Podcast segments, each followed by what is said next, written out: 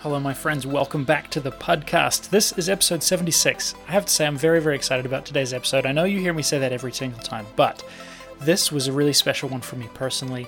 My guest is Jonathan Martin. It's awesome not just because his name is Jonathan, as mine is, though that is awesome, but Jonathan has been such a constant inspiration and source of encouragement and hope to me through his writing, through his podcasts, through his presence on social media. Yeah, this this has been one of the most wonderful friendship encounter conversations that I've had.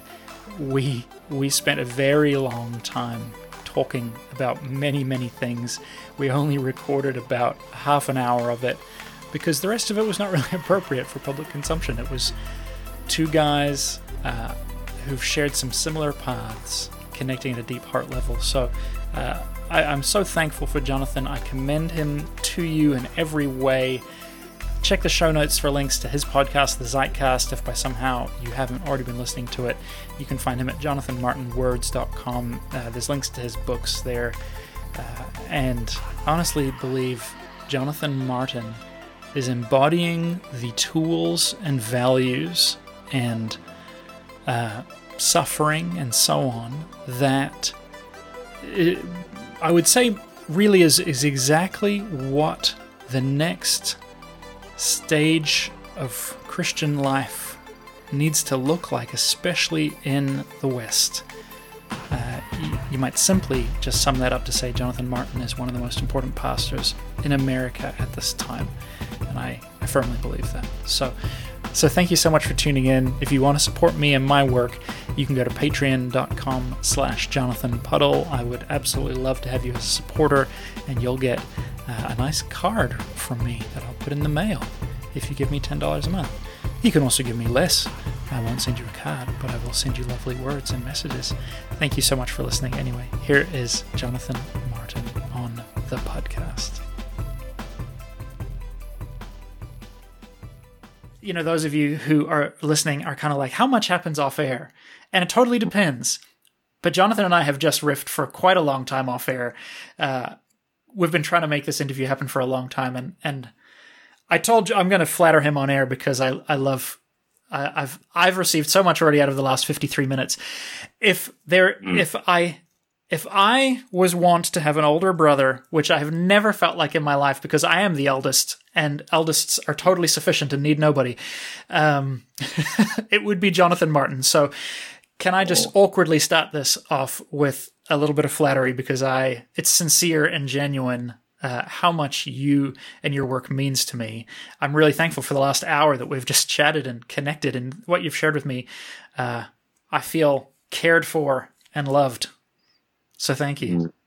Well, that's very humbling and very kind. And it, it, means more than you know. I mean, I feel like, I mean, not only are you my namesake, but it's like, it, it really, it's weird that sense of every, you know, and this doesn't happen all the time for me when you have that sense of kind of like soul to soul recognition where it's kind of like, it feels like we've known each other all our lives or something. And just a yes. sense of like, and I think especially um, there's a lot of contours of the kind of journey we've been walking where you end up feeling alone a lot or feeling mm-hmm. kind of on the margins of the, the, the people and places where you came from. So having that sense of community and family and like you belong is is no small thing. So thank you for making me feel seen and known and for that rich, rich encouragement. Because it definitely feels like, and, and again, that's not so much to say, in kind of a spirit directed way that we're supposed to be friends. So I just am sorry it took me this long because that is entirely on me for being so delinquent and it's more about my lack of admin than anything. So, well, that's all good. That's all good. Uh, it doesn't need to be forgiven, but either way, it's done. Um, I'd love to. I mean, obviously, you and I have both been having really present moment conversations with people and, and putting out resources to support folks as as we're in this this crisis of, of fear and, and death and I think I feel like there's been a trajectory as we get our feet underneath us, and then it's like, okay, you know what? We're actually not the first people in the world to suffer. Right. Okay, actually, there's a lot of history behind us that we can turn to. I would love to roll the clock back a year or more, and however this lands for you, because like, like, as you you just said, I have felt like we've been following a similar path and and, and for quite a while, um, and and you you seem to have this encounter surrounding U2 and and Bono and and it, it, seems to be a common thread in all of your work, the ministry of Bono in your life, and and I could identify with that also. But I remember you you put out something like a year or more ago when you were I think in Ireland, and you were just kind of like, spirit is stirring. I feel a shift. I feel like there's work to be done, mm. and and I was in a really similar place. It's like you know we've spent all these years tearing down the walls yeah. in our own world, our own mind, our own theology, moving away from certainty, right. starting to build a more robust practice of embodied spirituality. Mm. And what I heard you say from for Jonathan Puddle was all of that work must serve a purpose. Yeah. So I'd love to hear uh, what was going on at that time. You can go back as far as you want, contextualize as much as you like, and then and then where's that arrow been shot at? Mm. Oh, such a great question. And I'm glad you brought that up. I wonder if in some ways if there's not a way in which I need to sort of revisit some of that even for the sake of my own soul because it felt like it was everything God does in our lives, the seasons aren't always going to be clearly marked, and I know that it can be things can be just really ambiguous and gray for a long time. But that was one of those rare times where it felt like I just kind of there was sort of a radical shift. I was um, I'd gone to Ireland. That would be November, not of last year, but the year before. So I guess that's 2018. And uh, being the massive U2 fan that I am, U2 was playing four shows in Dublin, the end of the tour. Uh, I, I, went to every show by myself, and I found just enough kind of speaking stuff to do to essentially like pay my way to get there. Not to make any money or anything, not trying to, but just enough to like get myself there. And it and it felt like I was something I was supposed to do. Um, I had been living in Nashville for a short season, only ended up being there for about ten months, which is a good time. But it felt like you know I had been on this whole journey. And of course, the shipwreck book came out in 2016. And uh, I don't know. I think I thought I was kind of living into the new thing. I think I thought that's what I was doing. And there was just this really singular moment. I think it was the second night of U2 shows I went to where the band's playing the song, a great song of Achtung Baby called Who's Gonna Ride Your Wild Horses, which is a great song, but never one that's like connected to me like kind of on a spiritual level. I just think it sounds cool. But it gets that uh, the point in the song where Bono is singing, "Don't turn around, don't turn around again, don't turn around and don't look back." And I just was so overcome by this sense of the presence of God. I just started weeping. I was just, and, and it felt like so directed. And it's like in that moment, I was able to see that a lot of what I had been living, not that it wasn't good or helpful or important, but was still mm-hmm. being directed one way or another by the past. The past was still looming over everything. And just this sense of like, no, like I'm I'm calling you to do something new and I'm carving out new space for you and like stop turning around. And it would just it just felt like there was this inner shift. I think there was something even profound too about because I know a lot of people think this is crazy, and maybe this is where I'm the ultimate only child.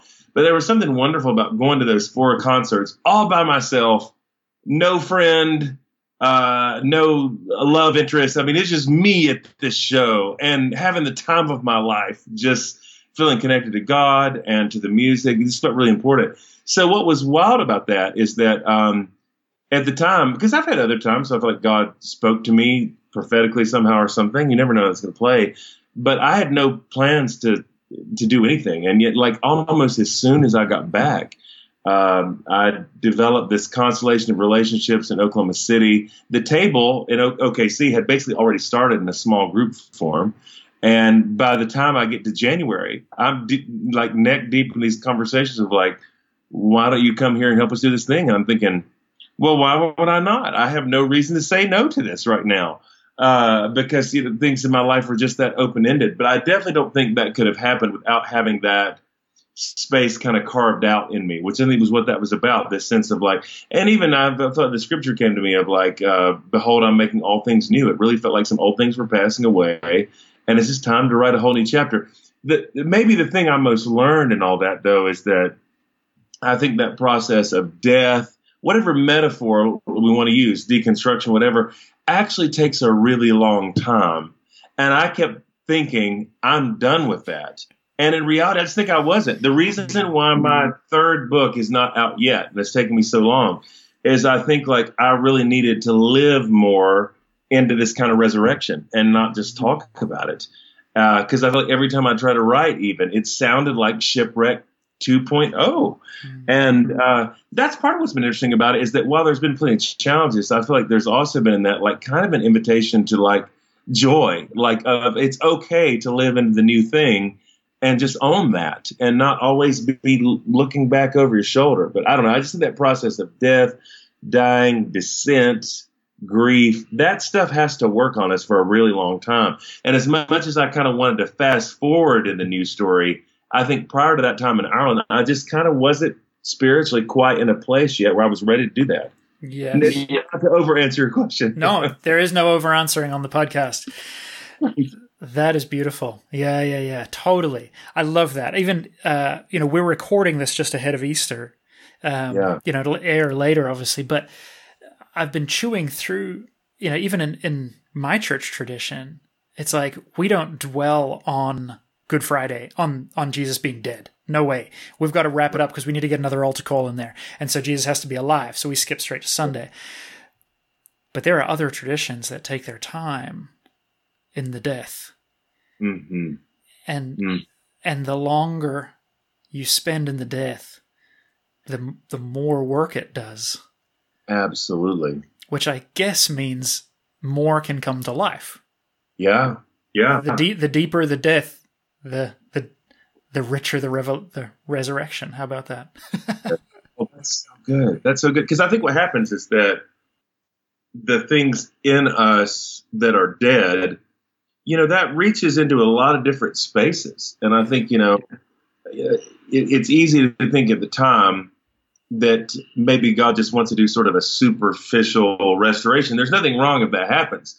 But I know, like in my life, I feel like at this point, it wasn't about some kind of superficial restoration. This was more like, no, this is taking the old thing out mm-hmm. and replacing it with something entirely new. And I just think that takes a really long time. And it is hard to sit in the grief and not try to, and especially for somebody like me who, at least part of my living is as a writer, you know, you kind of want to write your way out of it, like almost script a story, a redemption story that just kind of feels good to me. And I think, like, you know, I think in real life, the the the the process of going through the descent, the grief, and the dying is a lot wilder than that. Like you don't get to dictate it. mm. You don't get, well, I'll die today. Good Friday's over, and now I'm just kind of stepping into Easter. I think sometimes it has to happen a lot more organically and a little more violent than that, maybe. Yes, yes, absolutely. Wow.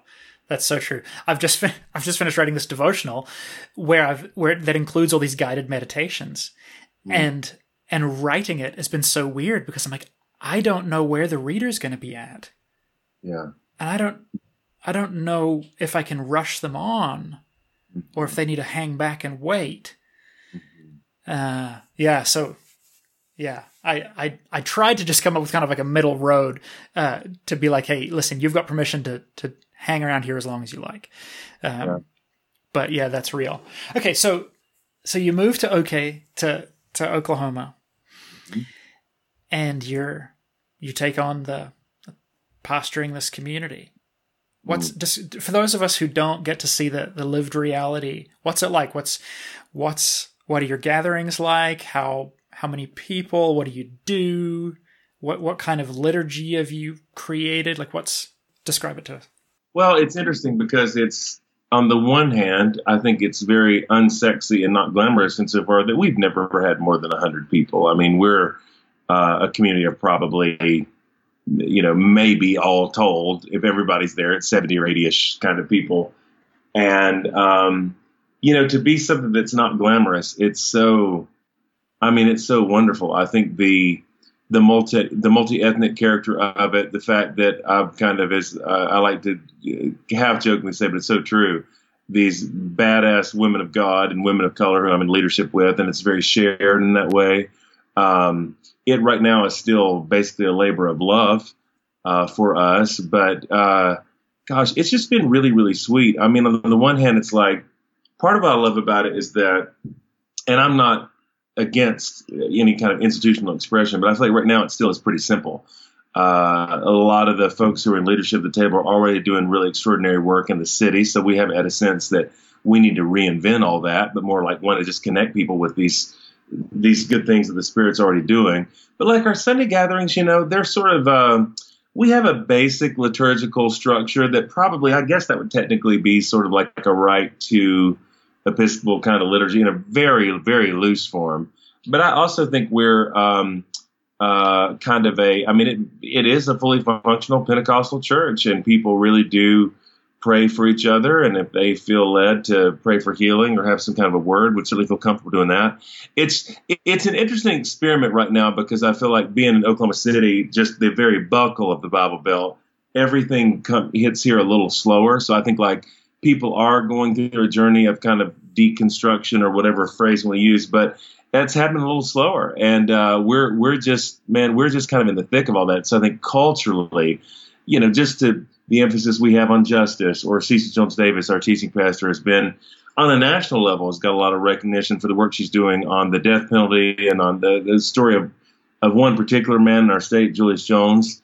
And so we're leaning in. I mean, that's super weird to do in Oklahoma is to talk about the death penalty. But, you know, there's also a wonderful kind of freedom to it and something that feels just very authentic and, uh, in the most non cliche use of the term, like very pure and good that I just love. But, you know, my life right now, in terms of what it looks like, is, you know, it's uh, trying to really pastor folks and care for them where they are while still doing a lot of other writing and podcasting and sort of trying to cobble together a life in the midst of all that. So it's it's full, but but really really rich too. Mm-hmm. Has it been hard?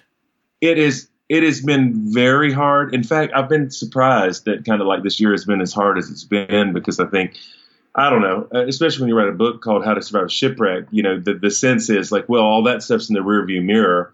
So I know I mentioned off air. I've been joking with my friends that now shipwreck feels a bit like beach week. I was like, oh, you mean like spring break? Like, and I think part of that was that um, when you know in walking through some really painful things in terms of personal shifts and uh, divorce was part of that. Uh, just trying to there were a lot there were a lot of things trying to figure out. But I think in the midst of all that, I, I still had a bit of my kind of um, youthful optimism. There was still kind of a naivety that stuff is just going to work out okay. And I think, you know, in the last few years, there have been a number of times where I feel like God spoke to me in some way or I, I was glimpsing something that just none of it has come to pass the way I the way I'd worked out in my head. And the fact to feel to still feel like things were a struggle and kind of come come to that place of like, wait a second, I think God has called me, but where are you really? I think it just kind of hit a much deeper level of sort of despair in all that. But I also, um, and, and not trying to put a spin on it, I really do think there's something in the mercy of God in that too, because I think I can still realize how even even in all that, there's still a part of me that's still trying to kind of live on ego or coast on stuff that's kind of worked before. And I think I really needed to get to a place of more radical dependence and, and trust. And that's what this, this season has kind of forced in me. It's it's not been easy at all, but it's been deeply, deeply good. And to have the kind of conversation we're having today where you you feel seen and known and feel connected. Like I keep meeting more people like that where we're kind of making sense of our own journeys through the kind of conversation we're having with each other. Like, you know, I wouldn't trade that for for anything. But it's definitely not the same as like classical kind of evangelical success. Hey doc, what you're running on Sunday? What's the give? Like you know, in terms of like all those kind of markers. No, it's been it's been a fight to carve out this kind of space here. Yes, Yes, I, uh, I've wrestled. I've I've faced that down so frequently that like God gives us a glimpse of something and it seems super great and we get like a taste and then we get to the work and it just sucks and it is Yes. not what we anticipated. Um, I've, I've, for me, I've come to the point, I don't know how this lands with you, where it's like, it feels like I think God, what he does is he sovereignly pulls back the curtain Yeah. to give us a, a glimpse of something, some future state, some reality. Even I think in ourselves, and I, I would boil, I would bring this down even to the level of like, you go to that conference and you get pumped up and you get your breakthrough, Yeah. only to get plunged back into the realities of life, and you feel Yeah. like, oh, I've lost it. Mhm. But I think we then get to like work for it, Yeah, that's right. like that's that, right. that we we claw out that space, we Yeah. do the hard work, because then it's of value to us. That's right. Because it's not valuable if it's free. That's right. Yes, yes. And it doesn't negate the authenticity of those experiences. I think so often when I've had that happen to me, my first thought is, well, that must have just been in my head. Nothing really happened. You're you just made that up, or well, now I don't think that's the case at all. I think those experiences uh, with God that we have on a retreat or a conference or wherever it might be, like they're they're very real. It's just it, but it's it, it's just a very different thing than having to have these things sort of incarnate in flesh in our lives. That's just That's a very it. kind of process, but it doesn't negate the value or the beauty of one. But yeah, trying to like live those things out and kind of live fully into the new thing. Yeah, it's it's, it's just a very different conversation. So I'm I'm drawing a thread already in my mind from you know we we go through death, we enter death, and the, and death takes longer is what we've vocalized. The dying takes longer and goes deeper than often we, you know, it's um, it's the voyage of the Dawn Treader. Mhm. Y- you can't cut yourself deep enough. Yeah, Only only the lion can come and cut you deep enough. that's right. Uh, and and so then there's this embodiment that has to take place Yeah, yeah, as we're like we're we in we enflesh. It's like we appropriate the resurrection yeah, yeah. in our own lives. The resurrection is a gift that we haven't mm. worked for, but we we enflesh it in our lives and maybe in our communities. yeah. That's fascinating. It is, and I think like I've actually being Holy Week, I've been thinking about that again, even just in the last forty eight hours. Like this notion that resurrection is simply not up to us, and uh, which is which is discouraging in a way, but also is really liberating because I think like you know there's this sense when we think like I want to sort of resurrect myself or resurrect this thing in my life. Well, that's actually beyond my pay grade. I think all we can do is be willing to um, cooperate with Good Friday, uh, cooperate with death, like be willing to do that and not resist it. And I think if we do that, then inevitably there is a pull, kind of a gravitational pull, like into resurrection. But you can't force that. You can't fast forward it.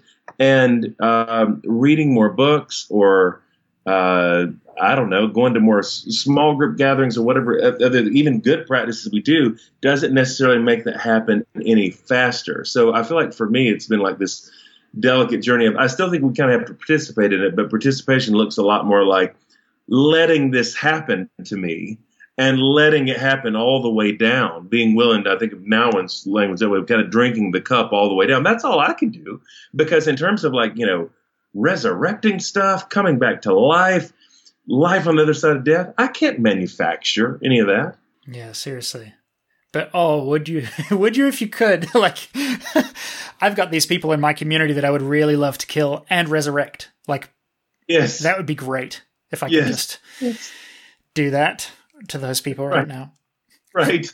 How's your How's your community uh, dealing with with COVID and and with lockdowns and this this cultural moment? You know, here's the thing. I feel like it's my uh, default on anything because it's and it's sincere to like to be more um, self-deprecating, whatever. But I tell you, in terms of like our community, I feel like our community is like shockingly strong right now. And I think it's just because the core of what we've been building there is so relational. Part of what's been very sweet for me is feeling like, you know, I'm not having to manage it for people to kind of hold together because I think it, you know, there's been a little bit of trying to facilitate that through some of it's through Slack. Obviously, a lot's happening like through the internet right now, but it's been very moving to me the way our folks are kind of holding together, uh, kind of in the midst of all this. It's almost like um, for all the disadvantages and challenges of doing some of the way that we've done it. Because sometimes I feel like in terms of like anything like church planning, none none of how we do anything is smart.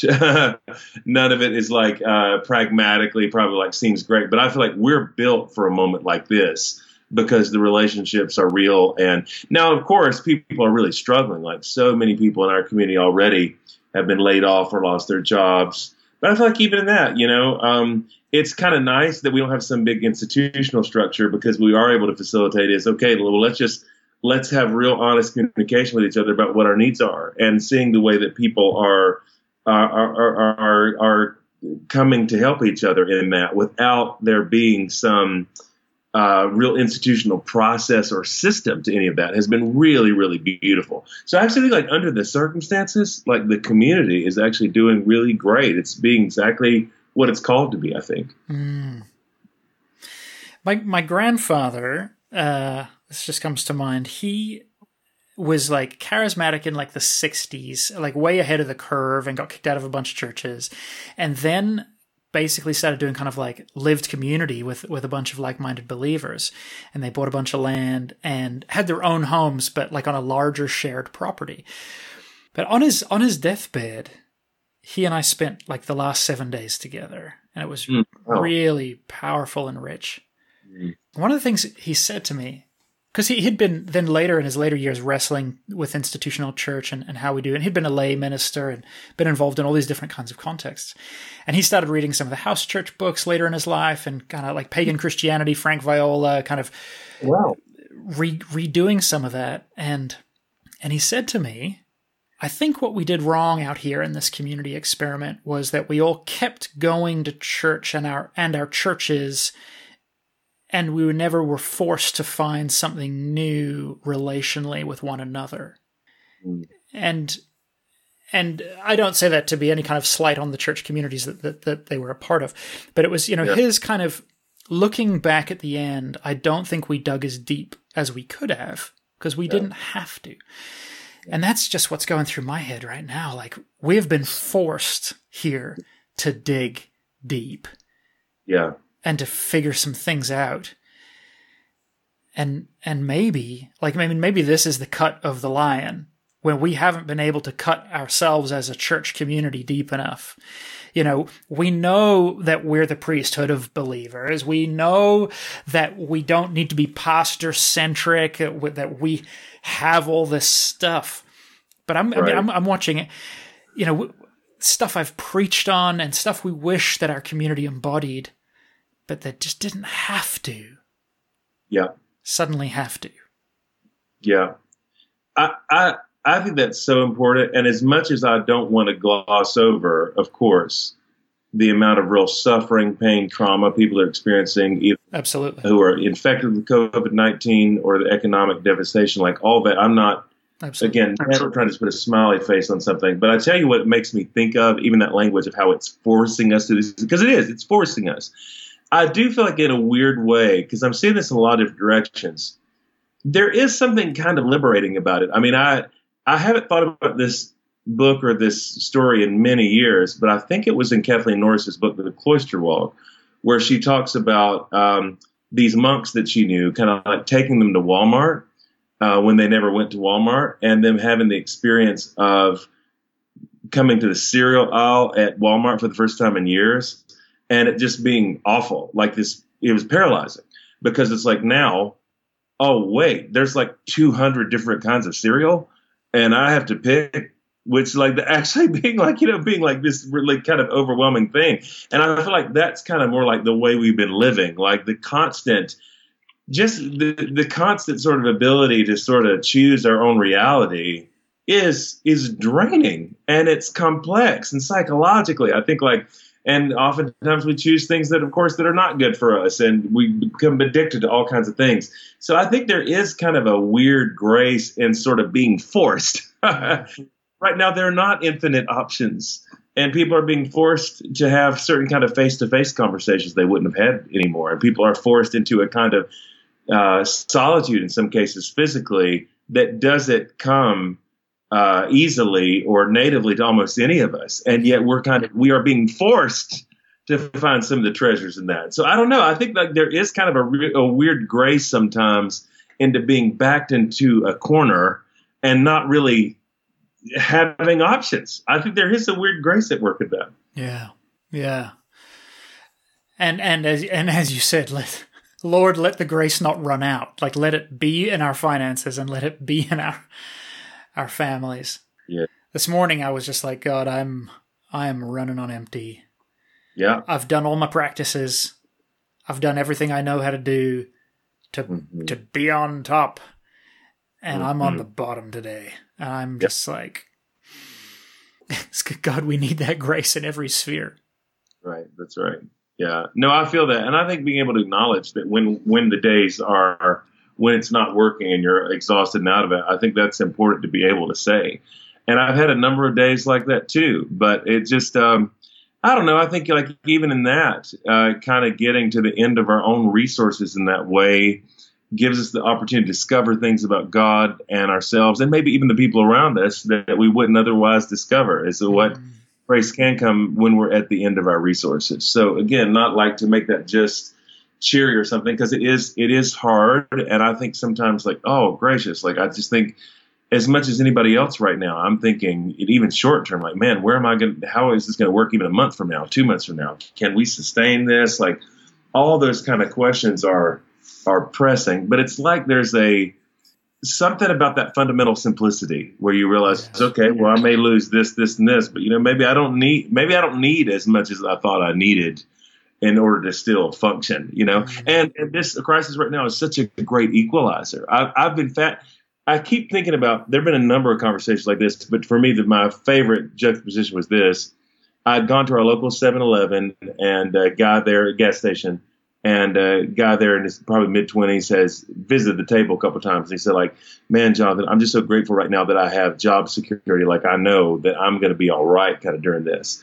And having the opportunity within a couple of days of that of talking with um, a couple of folks I know have had pretty significant wealth and influence who are pretty sure within the next few days or weeks they're going to completely lose absolutely everything. Like lose losers like done. Like out. And so it's like man my friend like at the 7-eleven is like man i'm so grateful right now that i've got a stable job and i'm going to be able to make it through this. And here's folks who've had like who, who've had kind of a lot who are looking at basically like real destitu- destitution, depending on what kind of work, what kind of industry you're in, and that kind of thing. So, such an equalizer in that way. Mm, that's so weird, eh? I mean, but that's death. Yes. The great equalizer. That's right. That brings us all low. That's right. Hmm. Yeah, who cares if you have money, if you have power, if you have this or whatever, like, you know, you're really, there's really no way to kind of just soar above something like this. And I think that's the part for me without wanting to be gluttonous about, not gluttonous about anybody else's pain, but it's been very refreshing to, to me is that I do feel like I'm sensing and feeling a lot of vulnerability from people who otherwise don't, aren't in a position to ever have to be vulnerable. And of course, I think that there's good and beautiful things that come out of that. Oh, for sure for sure. I mean, oh, absolutely. I mean, I mean, it's been so bizarre as my wife and I have, you know, kind of trying to regroup every day and look at, at this crisis and how we're doing with the kids and the family and her workload. And like, we've been in a financial disastrous position for like a year. So on the surface, the financial woes of this are not new for us. So that's felt like, oh, wow, cool. But that's been, uh, that's been that invitation and that that vulnerability that we've had to develop over the last year of just trusting God. Yes. And I mean, my plea, I guess, for all of my friends is: a, God, let this pain cease. Yes. Come and Absolutely. rescue us. Mm-hmm. But let it be profitable if it can. Yeah. Yeah. I guess. Yeah. like, so at least let it not be for nothing. Like, Absolutely. you know, at least let it accomplish its goodness. Mm-hmm. I think that's such a what wonderful things to pray. Like, yes, God, if at all possible, we want relief and healing for our friends. Want people to be well, but if not, then let's not waste let's not waste this moment. Let's see what what God does have for us in the midst of these things. Because I do believe, as a person who doesn't think that God causes things like this, I do think that it's kind of God's most basic job description to bring beauty out of brokenness. That's what God's always doing. So yes. surely there must be something in the midst of all this pain redemptive that's happening if we're if we're open to that.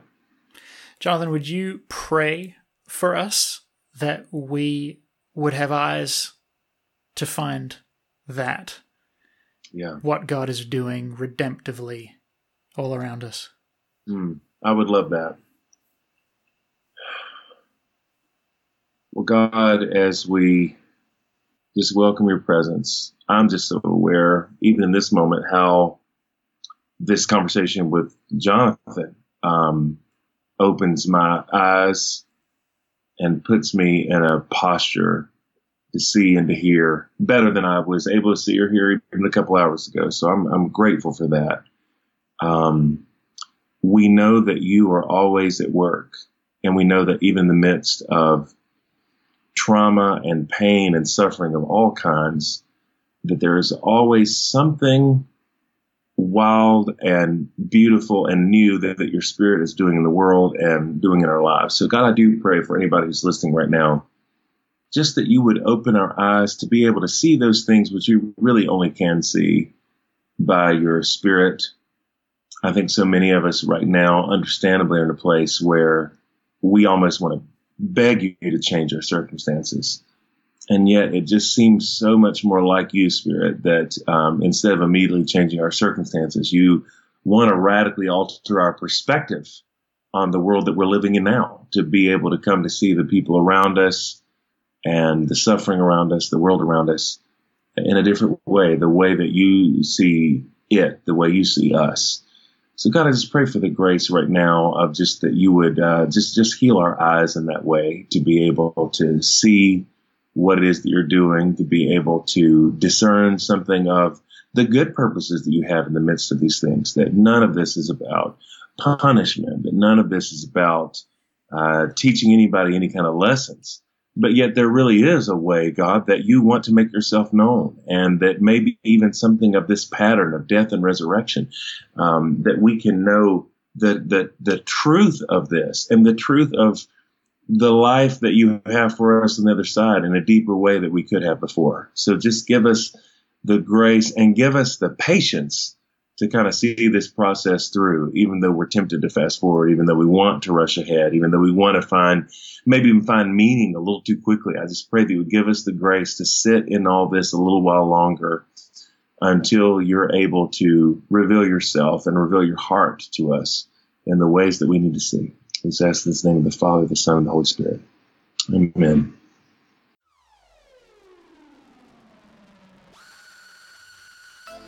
And that was the one and only Jonathan Martin. Thanks so much for being on the show, man. This was such a gift to me. I hope it was a gift to you all listening. Make sure you go and check out the Zeitcast. Make sure you go to patreon.com slash Zeitcast if you want to support Jonathan and the work he's doing. It is well worth your investment. And uh, go and grab his books, How to Survive a Shipwreck and Prototype. I mean, obviously he has this beautiful, deep, rich voice, but his prose is at least as beautiful and deep as his voice. It reverberates just like his voice does. So uh, go and get his books. Make sure to follow him on social media, and I will see you all next week.